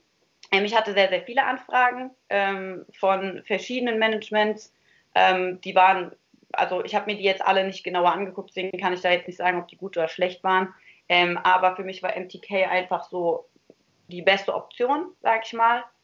Ähm, von daher habe ich das Management äh, denen in die Hände gegeben und es ist so, ähm, dass ich mit GMC direkt jetzt keinen Vertrag habe. Ähm, es ist auch nicht so, dass ich sagen würde, ich schließe es komplett aus. Aber es ist auch so, dass ich jetzt momentan einfach ein sehr, sehr gutes Standing habe. Ich bin jetzt bei einer 5-0. Ähm, ich glaube, dass ähm, einfach momentan eine gute Zeit auch ist, weitere Erfahrungen zu sammeln. Und da haben wir natürlich ähm, ja mit MTK auch einen guten Partner, der uns da eventuell oder nicht eventuell, sondern die sind da wirklich auch schon in Gesprächen mit anderen Organisationen, ähm, sobald das alles sich ein bisschen beruhigt hat. Und dann kann es auch gut sein, dass ich nicht nur in Deutschland bleibe, ja. Ähm, wir haben noch einen Kollegen, der sonst eigentlich eher durch äh, zynische Kommentare und auch ein bisschen humoristische Einlagen besticht, äh, Bam TV One. Er weiß genau, was ich meine, aber er hat eine echt gute Frage gestellt, wie ich finde. Und zwar hätte Deutschland etwas wie KSW. Ähm, wie groß wäre dann noch dein Wunsch, zur UFC zu kommen? Also wenn es eine ähnlich große Liga gäbe mit Verdienstmöglichkeiten, mit der Aufmerksamkeit, ähm, also mit einer Möglichkeit, eine wirklich gute Karriere zu machen in Deutschland, ähm, wie groß wäre dann noch dein Anreiz, in die UFC zu kommen? Das ist äh, tatsächlich eine sehr, sehr gute Frage und ähm, die Frage kann ich auch relativ einfach beantworten. Würde es Organisationen in Deutschland geben, die, wie du sagst, zum einen vom Verdienst her, zum anderen auch mh, mm, von der medialen Aufmerksamkeit her uns das geben könnten, was internationale ähm, Konkurrenz uns geben kann, würde ich nicht mehr unbedingt ins Ausland wollen. Ich glaube, dann wäre diese, dieser Wunsch, ins Ausland zu gehen, eher sowas wie, man kann das verbinden mit einem schönen Urlaub, hört sich jetzt doof an, aber jeder Kämpfer weiß, was ich meine. Ähm, man hat dann Freunde, Familie dabei oder das Team und dann läuft man halt nochmal durch New York oder durch Boston oder wo auch immer man da dann gerade kämpft ähm, oder KSW, dann Polen in dem Fall. Ähm, aber würde wirklich es so sein, dass wir in Deutschland diese Möglichkeiten hätten, wie wir sie international hätten, dann würde ich nicht mehr unbedingt weggehen wollen. Einfach auch aus dem Grund zum Beispiel jetzt, wenn ich über den Teich gehe, ist nicht mehr so einfach, meine ganze Freunde, Familie mitzunehmen. Ne? Das ist einfach so. Das sind äh, sehr wichtige Sachen für mich. Ähm, mein Team hat natürlich auch, jeder von denen hat Familie, die dann für zwei, drei Wochen aus der Familie rauszunehmen, zu sagen, ihr müsst jetzt mit mir arbeiten kommen, ist auch so eine Sache. Das sind alles so Sachen, die es einfach vereinfachen würden, hätten wir das in Deutschland. Und ich hätte mir auch gewünscht, dass es mit DMC weiter so nach oben geht, ganz ehrlich. Ähm, einfach aus dem Grund, weil es für uns deutsche Camper sehr, sehr attraktiv gemacht hat, in Deutschland zu campen. Ich meine, man hat ja gesehen, wer auf einmal alles auch wieder zu GMC kam und da Champion geworden ist und da auch bleiben wollte. Aber so ist das halt äh, eben auch als Camper, musst du gucken, ähm, dass du, ja, du kannst nicht für immer kämpfen und du musst einfach auch gucken, dass du ein finanzielles Polster dir aufbaust und das funktioniert in Deutschland leider einfach noch nicht. Ich weiß genau, was du meinst.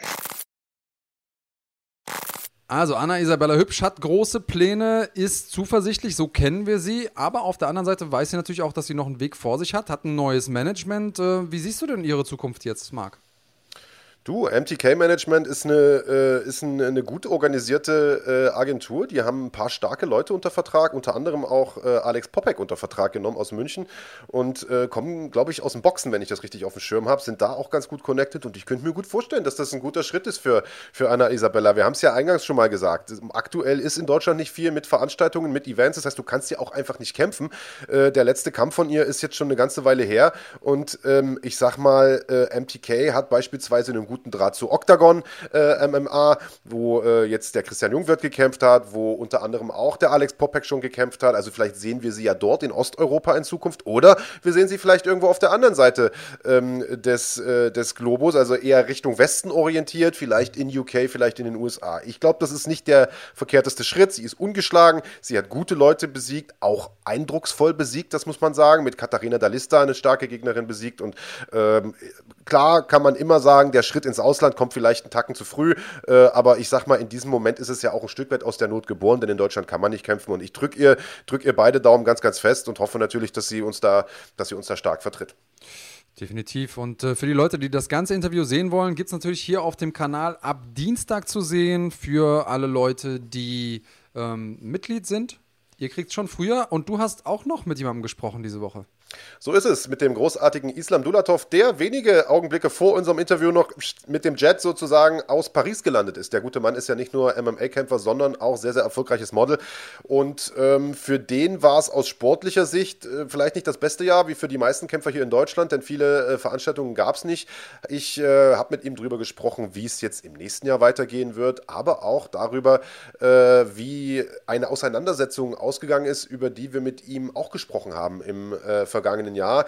Äh, er war ja Protagonist des meistgeklickten Videos auf dem Schlagwortkanal 2020, als er nämlich erzählt hat, wie er eine junge Frau verteidigt und dabei fünf andere Männer in die Frucht geschlagen hat. So Steven Seagal-mäßig. Das Ganze hatte juristische Folgen für ihn, auch gesundheitliche, welche das waren. Ähm, das haben wir mit ihm auch nochmal geklärt im äh, kurzen Gespräch. Highlights davon seht ihr jetzt. So, Islam, sei gegrüßt erstmal. Äh, gesundes neues Jahr wünsche ich an allererster Danke, Stelle. Silvester ist ja noch gar nicht so lange her. Danke, dass du dir die Zeit nimmst, hier mhm. sozusagen äh, im, im neuen Jahr gleich bei uns mitzumachen. Und ich habe gehört, du bist direkt äh, aus Paris gelandet. Ja, richtig. Also danke erstmal vielmals. Dir wünsche ich ebenfalls äh, alles Gute fürs neue Jahr. Besser gesagt euch. Ähm, ja, ich, ich, war in äh, Paris, dann war ich in Barcelona gewesen und bin eben auch äh, zurückgekommen. Ja, ein bisschen da die Feiertage verbracht, sag ich mal. Ja, klingt gut. Was gab's da? Familie, Freunde besuchen oder beruflich? Ja, Fre ja Freunde. Ja, mit Freunden so ein bisschen aus. Ja, ja bei Paris, da äh, denkt man ja immer gleich wieder, der nächste, der nächste Modeljob steht an. Ja, äh, also wäre wahrscheinlich auch ein Plan gewesen dort, aber es war halt nur erstmal geplant worden. Also der Job kommt wahrscheinlich demnächst. Ja, sehr gut. Mensch, äh, das letzte Mal, als wir uns mit dir unterhalten haben, ist nun schon ein paar Monate her. Damals war die Situation ja. Äh, aber eine ähnliche wie jetzt. Äh, Deutschland war im Lockdown, es gab nicht viel zu tun, es gab keine Veranstaltungen, es gab auch sonst nicht viel zu erledigen. Erzähl mal so ein bisschen, wie, wie hast du die Zeit zwischen den Lockdowns erlebt? Du hast ja sogar noch einen Kampf bestritten in Düsseldorf. Ja. Und wie geht's dir jetzt im zweiten Lockdown?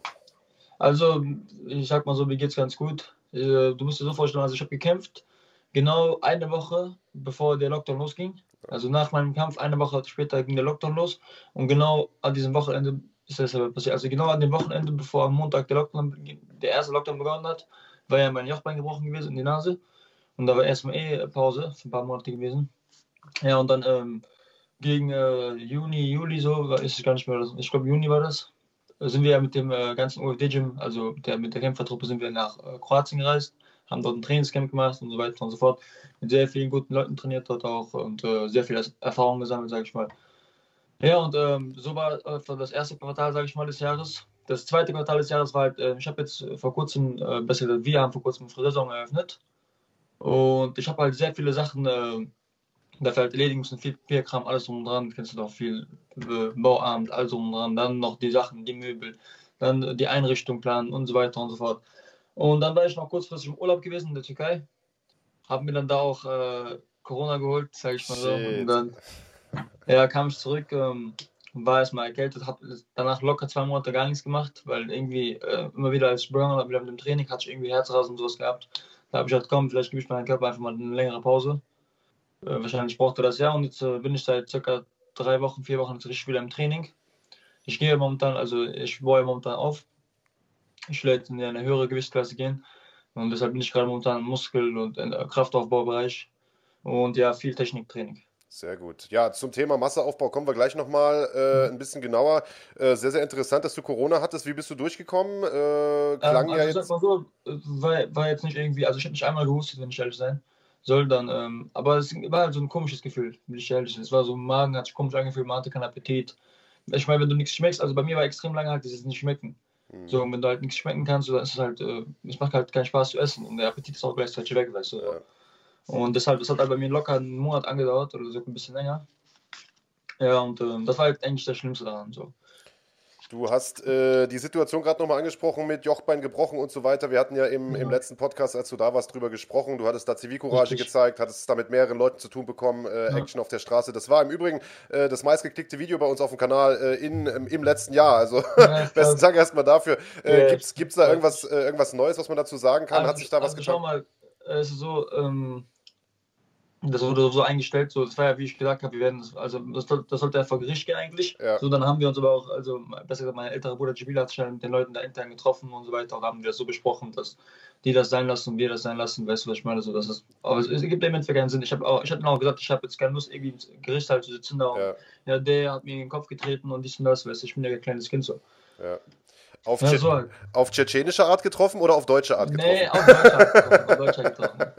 Nee, also wenn man ja. tschetschenische Art gemacht hätte, hätte man sich direkt dann am, am nächsten Tag wieder darüber treffen können. Aber ja. nee, also schau mal, es ist ja so gewesen, ich habe ich hab ja nichts davon abbekommen, weißt du? Also es war jetzt nicht so, dass ich gesagt habe, ich, hab ich wurde irgendwie verprügelt, weißt du? So war halt ein Tritt ins Gesicht, der, der einfach ekelhaft gekommen ist, so, kann passieren, weißt du? Ich meine, ich bin jetzt keine Heulsuse. Ich meine, nach der Sache, weil es passiert ist, war ich auch nicht nachtragen. Ich habe auch nicht rumgeholt oder so. Es ging mir einfach nur darum, dass die Leute mich anzeigen, obwohl die mit mehreren waren obwohl ich versucht habe zu helfen. Also ich meine, ich kann ja nicht wissen, dass er seine Frau ist oder seine Verwandte oder wer das immer auch war. Weißt du, was ich meine? Ich meine, ich habe einfach nur versucht zu helfen. So. Und ich fand es einfach extrem dreist, dass man dann versucht, mich einfach anzuzeigen, dafür, dass ich versucht der Person zu helfen. So. Und äh, darum ging es eigentlich hauptsächlich so. Weißt du, dass man mich noch anzeigt, obwohl man mir ins Gesicht getreten hat und dann noch weggelaufen ist. Ich meine, hätte der, wäre der noch stehen geblieben, hätte sich mit mir geprügelt oder sowas, hätte ich schon gesagt, komm gut, weißt du, ich stehe darüber weg. Ich meine, gebrochenes Jochbein ist halt passiert, weißt du, ich meine, so bin ich selber schuld, wenn ich mich einmische. Aber ekelhaft ist halt so, die ins Gesicht zu treten, abzuhauen und dann noch mal anzuzeigen und versuchen so denjenigen als böse darzustellen quasi. Ja. So hey, sei froh, dass du am Ende mit einem in Anführungsstrichen blauen Auge ja, davon gekommen bist. Bisschen ja. mehr als ein blaues Auge war es zwar, ja. aber äh, wenigstens keine, keine juristischen Folgen an der richtig. Stelle und äh, Gesicht ist ja auch noch, ist ja auch noch heil. Äh, Islam, ich würde gerne, wenn du Bock drauf hast, äh, mit dir eine neue Rubrik hier beginnen, beziehungsweise wir machen das schon seit einigen Wochen. Die Fans haben die Möglichkeit, bei uns hier äh, im Podcast Fragen zu stellen an mhm. ihre äh, Kämpfer. Das heißt, wir stellen da im Vorfeld immer auf Instagram einen kleinen Post rein, die Leute schicken uns die Fragen und ich stelle sie dann, ich stelle sie dann quasi dir. Feedback war atemberaubend beraubend. Also wir haben selten so viele Fragen bekommen. Ich glaube, Christian Eckerlin äh, hat mal ähnlich viele bekommen. Ansonsten, äh, ja, muss ich sagen, bist du da jetzt aktuell Rekordhalter. Überwiegend von jungen, attraktiven Frauen, muss ich auch dazu sagen. Aber äh, auch von einigen Kerlen, äh, die, ein paar, die ein paar reale Fragen gestellt haben. Und ich würde jetzt einfach mal so, keine Ahnung, acht bis zehn Fragen weiterleiten. Frag den Fighter heißt das Ganze exklusiv für unsere Kanalmitglieder in Zukunft. Also ähm, ich gucke mal kurz rein. Die ersten zwei Fragen, ja. da würde ich jetzt gar nicht die Namen dazu nennen, die die gestellt haben, denn die Fragen kamen ständig. Das waren so die meistgestellten Fragen. Einmal, es scheint die Leute mega zu beschäftigen, wie groß bist du? 1,92, 1,97, 1,80. Also da wurden äh, irgendwelche Zahlen in den Raum gestellt. Scheint die Leute mega mäßig zu beschäftigen. Keine Ahnung warum. Bitte klär uns auf. Okay, also ist es so, schau mal, ich kann dir sagen, warum 1,97. Damals auf meinem GMC-Poster, äh, auf dem GMC-Plakat, hat der Dennis eingetragen 1,97. Und deswegen kann ich verstehen, warum die Leute das denken, 97. Aber ich bin 1,92 Meter groß. Ja, ja, 1,97 wäre ein bisschen viel, oder? Wir haben uns ja mal gesehen. Ja, also ich glaub, sogar so zu viel für mich, bin ja, ich ehrlich. Ja.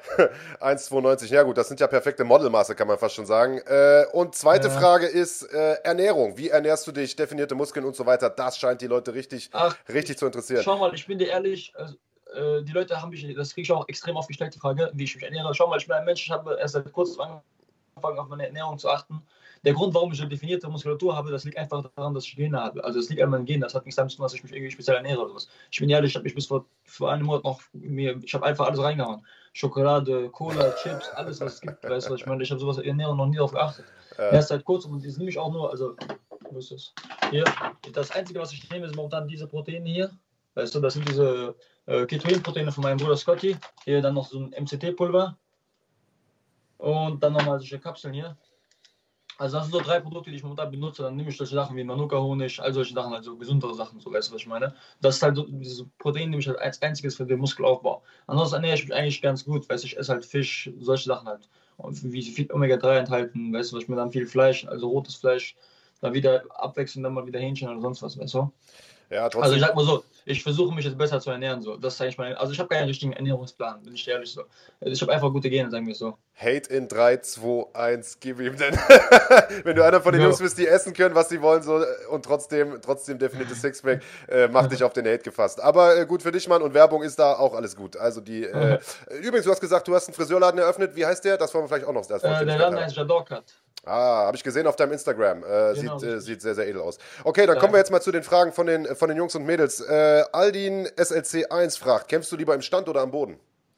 Also ich habe ja, bis, ich komme ja aus dem Stand, ich habe ja viel lieber im Stand gekämpft, aber du musst dir vorstellen, ich habe in meiner Amateurkarriere die meisten Kämpfe auf dem Boden beendet, weil, also ist halt jetzt mein letzter Profikampf auch, weißt du, ich schlag die Leute an, die fallen auf den Boden, dann geht es auf den Boden kurz und dann Submission. Aber ich habe momentan extrem meinen äh, meinen Ring verbessert und an meinem Grappling gearbeitet, jetzt in der Zeit, wo ich jetzt weniger Stand gemacht hatte und deshalb will ich jetzt auf jeden Fall spielen, so ein All- also ich will auf jeden Fall auf dem Weg, ein Allrounder zu werden, sag ich mal so. Ich will jetzt auch viel mehr ringen, viel mehr grappeln, alles drum dran, also ich will jetzt komplett Paket machen. Also Allround-Paket. jetzt wieder Allround, ja. So ist es. Äh, Size 7 MMA sagt, du warst jahrelang Boxer. Würdest du denn wieder irgendwann mal zum Boxen zurückswitchen?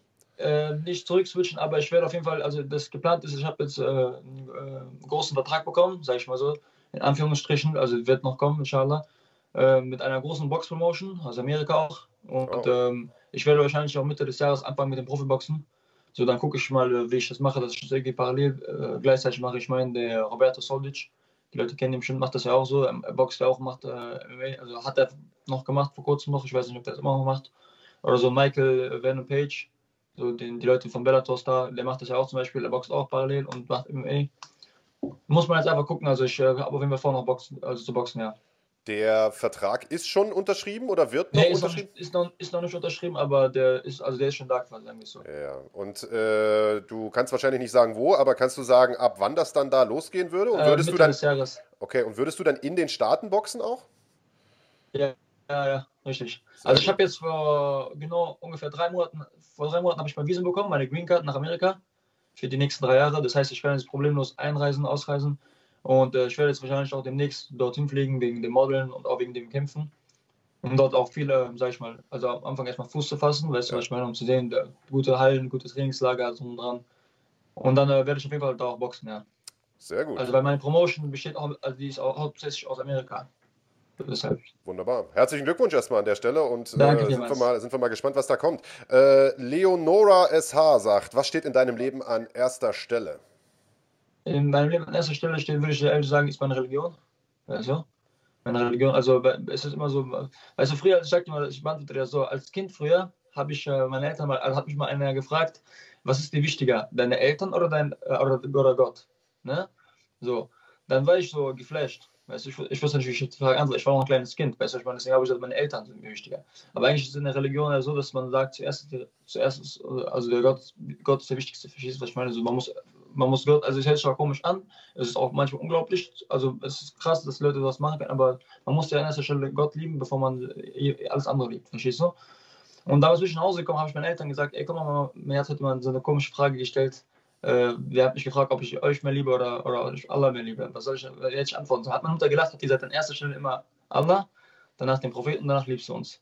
Deswegen, also es ist so eine, weißt du, so eine, so eine Priorität in meinem Leben ist auf jeden Fall äh, meine Religion. Dann noch natürlich meine Familie, der Prophet, weißt du, was ich meine? Also solche Sachen. Wenn du, jetzt, du mich jetzt wirklich meine ehrliche Meinung fragst, weißt du, was ich meine? Dann Familie, Religion halt so auf jeden Fall. Also Real Talk an der Stelle. Und passend dazu eine Frage von äh, Dulatuf Support, also deine Support-Crew auf Instagram, mhm. die sagen, was war das für ein Gefühl, als du damals den äh, 250k-Deal mit Calvin Klein abgelehnt hast? Du kannst die Geschichte vielleicht ja nochmal ganz kurz ja. erwähnen für alle, die sie nicht kennen. Ähm, ja, erzähl mal. Also kurz und knapp, ich habe mal einen Deal bekommen, also das war auch nicht der einzige Deal, ich habe schon mehrere solche Deals bekommen, deswegen, also ähm, du musst dir so vorstellen, also ich habe äh, eine Anfrage bekommen äh, für so einen Calvin Klein Job, wäre 250.000 gewesen, so ging aber eine Boxershorts, also diese Calvin Klein Boxershorts, die, die das nicht kennen, wahrscheinlich haben die das schon mal auf einem Bushaltestelle gesehen oder sowas oder hier, wo, wo Justin Bieber immer ist oder David Beckham haben das mal gemacht. Und das würde also auf dem Times Square hängen und sowas, weißt du, in New York, so überall auf der Welt. Und da habe ich natürlich abgelehnt, so, weil da, wo ich herkomme, gehört sich sowas nicht, bin ich ehrlich so. Also äh, klar, dann sagen manche, wir haben mir jetzt geschrieben, ey, äh, aber du kämpfst doch in kurzen Hosen und dies und das und tralala. Aber das Problem ist ja, ich brauche dir nicht zu erklären, was für ein Content das ist. MMA ist ein Content, weißt du, da kannst du nackt kämpfen. Sogar wenn du nackt kämpfen würdest, würden die Leute nicht sagen, warum, weil du kommst mit deiner blutigen Fresse raus. Weißt du, was ich meine? Und bei Boxershorts ist das wiederum was anderes. Weißt du, das so da in der Kultur, wo ich herkomme, so bei unserer Kultur gehört sowas nicht. Weißt du? Und ähm, ja, also was das für ein Gefühl war, ich bin ehrlich nicht mehr oder weniger als ein anderes Gefühl. Ich meine, ich habe ich hab schon öfter solche Deals abgelehnt. Deswegen ist es für mich auch nichts Neues gewesen. Und äh, ich würde es auch nicht irgendwie, weißt du was, guck mal, ich sage das immer so, ich habe schon bis dato, habe ich bestimmt zehn solcher Deals abgelehnt. Weißt du, was ich meine? So, warum soll ich dann beim elften zusagen? Weißt du, ja. was ich meine? Dann hätte zehn andere schon unnötig ver, ver, ver, ver, verbockt gehabt, quasi. Weißt du, was ich meine? Also verworfen gehabt.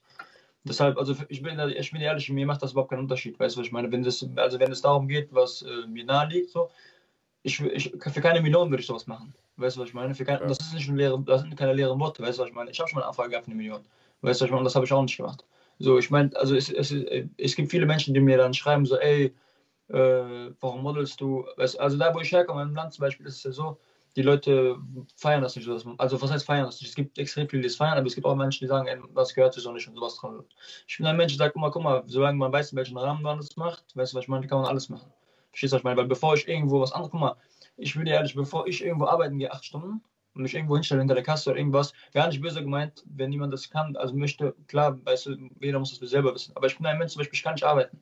Ich kann keine acht Stunden an der Kasse stehen. Wie soll ich denn trainieren? Ich trainiere zweimal am Tag. Weißt du, was ich meine? Ja. Wie soll ich acht, acht, Stunden im Büro sitzen, wenn ich zwei, zweimal am Tag trainieren muss? Und deshalb, Tamik, machen wir dein Handy aus. Sorry, mein Bruder das Handy beim Klingeln. Ja, deshalb, also für mich ist das so, ich, ich, ich model lieber, weißt du, was ich meine? Oder guck mal, ich bin auf der Straße groß geworden, weißt du, was ich meine? Und bevor ich irgendwo Drogendealer werde oder irgendwas anderes verkaufe, weißt du, was ich meine, würde ich, würde ich in meinem Leben nicht machen, weil das gar nicht meine Kultur ist. Für mich ist das viel schlimmer, ein Drogendealer zu sein oder irgendjemand zu sein, der was macht, was gar nicht Spaß macht. Ich model lieber auf entspannt mache, was ich will, da mache ich mein Leben. Also ziehe mein Ding durch, weißt du, ich meine, sehe viel von der Welt, habe einen coolen Lifestyle und verdiene aber noch Geld, weißt du, ich meine, besser, vielleicht mal mehr Geld als die meisten hier, die fünf Jahre, was weiß ich, studiert haben und weißt du, Ausbildung machen, also dran. Du, Natürlich, guck mal, das ist nochmals, also ich sage das immer wieder den Leuten, die Leute vergleichen sich dann immer direkt. Und, oder manche schreiben mir dann, aber nicht jeder hat das Glück und so weiter und so fort. Ich weiß, dass nicht jeder das Glück hat, aber ich bin euch ehrlich, also ich habe auch nicht irgendwie, das ist ja nicht vom Himmel gefallen. Die Leute denken dann immer direkt so, ja, der ist geboren worden, der hat das direkt in die, Wurzel in die Wege gelegt. Ich meine, ich bin nach Deutschland gekommen mit, mit einer Hose, einem T-Shirt und eine, ein, ein paar Schuhen, weißt du, was ich meine? So nicht mehr, nicht weniger, so. Deshalb, äh, wenn mir manche Leute dann schreiben, ja, aber das ist doch bestimmt, ähm, äh, für dich ist das so einfach zu sagen, weil du bist in dieser Position. Ich war, ich war vor drei Jahren, vier Jahren auch nicht in dieser Position. Verstehst du, was ich meine? Vor drei, vier Jahren hatte ich auch nicht viel Geld. Weißt du, das ist so, die, die, die Umstände ändern sich extrem einfach. Das ist so, mit der Zeit ändert sich halt alles so. Darum, für die Leute, die mir jetzt immer manchmal schreiben, so, ey, aber ähm, das ist leicht zu sagen, Leute, arbeitet daran. Wenn ihr euch das vornimmt, dann, dann äh, setzt euch ein Ziel und macht das einfach. Wisst ihr, was ich meine? Dann, dann kommst du, also je mehr du dafür tust, desto näher kommst du halt dran. Ich meine, dann äh, vielleicht in zwei, drei Jahren musst du auch nicht mehr arbeiten. Sagen wir, du willst irgendwie, was weiß ich, was eine Firma gründen, dann arbeite darauf hin, dass du in ein paar Jahren äh, diese Firma stehen lässt, dann musst du in zwei, drei Jahren vielleicht eventuell gar nichts mehr machen. So. Ich meine, aber darüber herumzujammern so und zu sagen, ja, aber ich muss das machen und ich muss dies machen, ändert ja nichts an der Situation. Im Endeffekt musst du es trotzdem machen. Weißt du? So.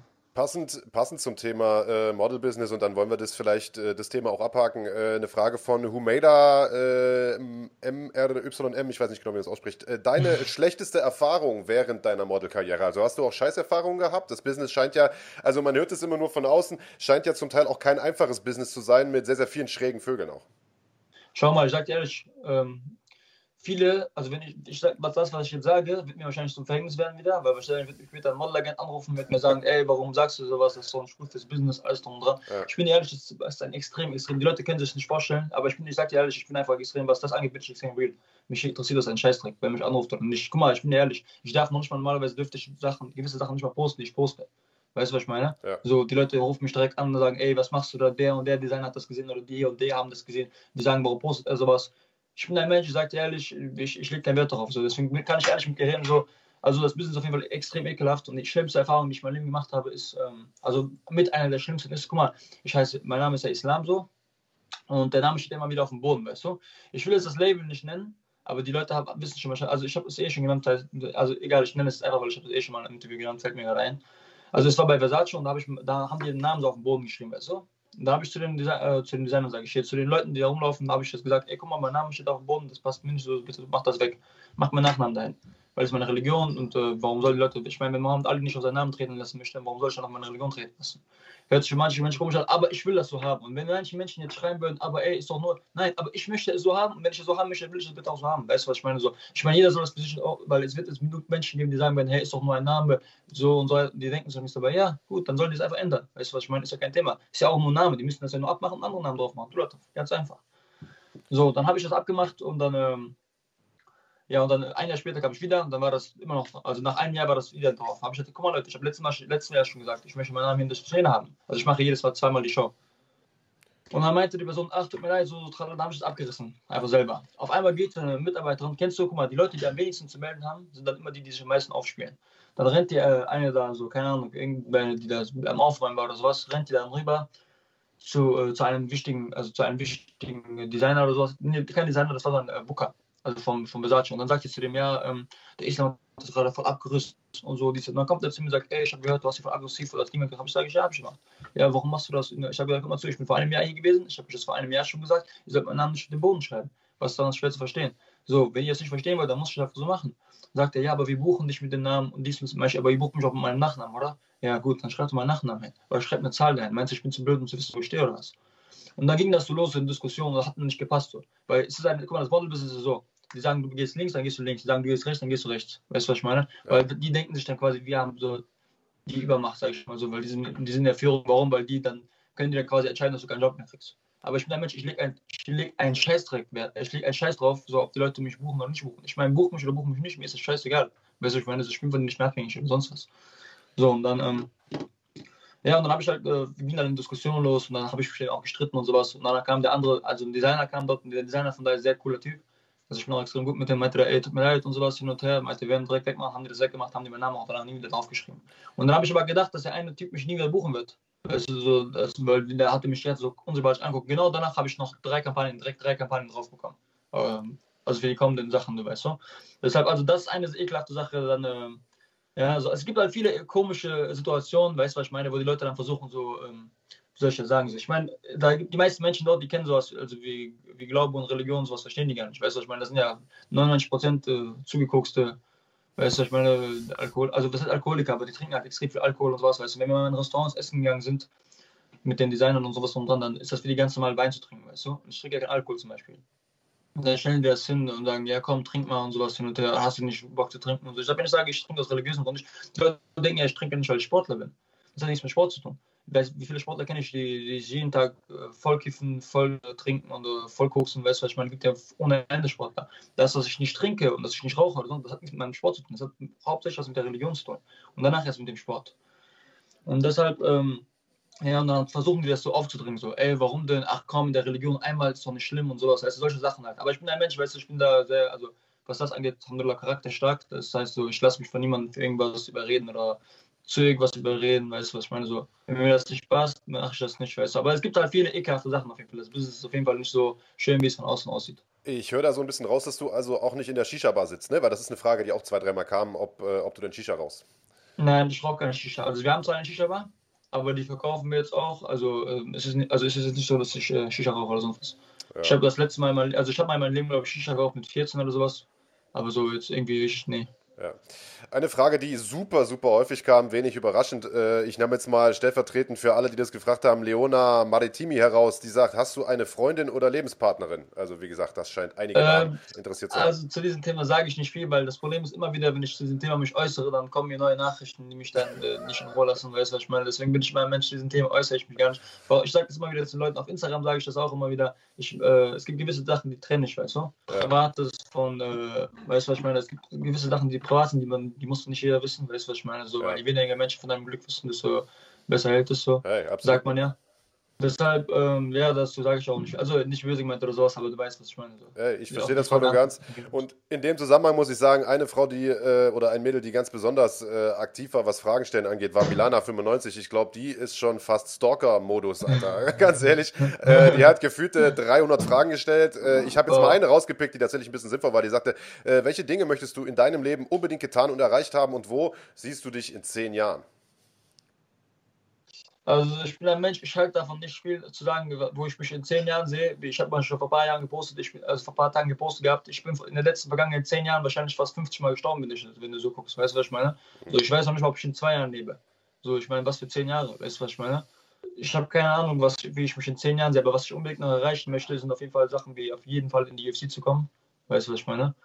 Dann noch ein paar private Sachen, was meine Familie anlangt. Weißt du, was ich meine? Dann noch ja, so was meine Freunde betrifft, so, weißt du, was ich meine? Ich möchte, mein, ich bin ehrlich, ich möchte meinen Freunden, meiner Familie ein gutes Leben aufbauen. Weißt du, weil ich bin damit, ich sehe, aber wenn ich, wenn ich jemanden als Freund habe, engen Freund habe, dann sehe ich das auch als meine Priorität, quasi, als, also als eine Priorität, dieser Person auch ein gutes Leben zu geben, weißt du? Also generell allen, es soll einfach allen Leuten in meinem Umfeld gut gehen.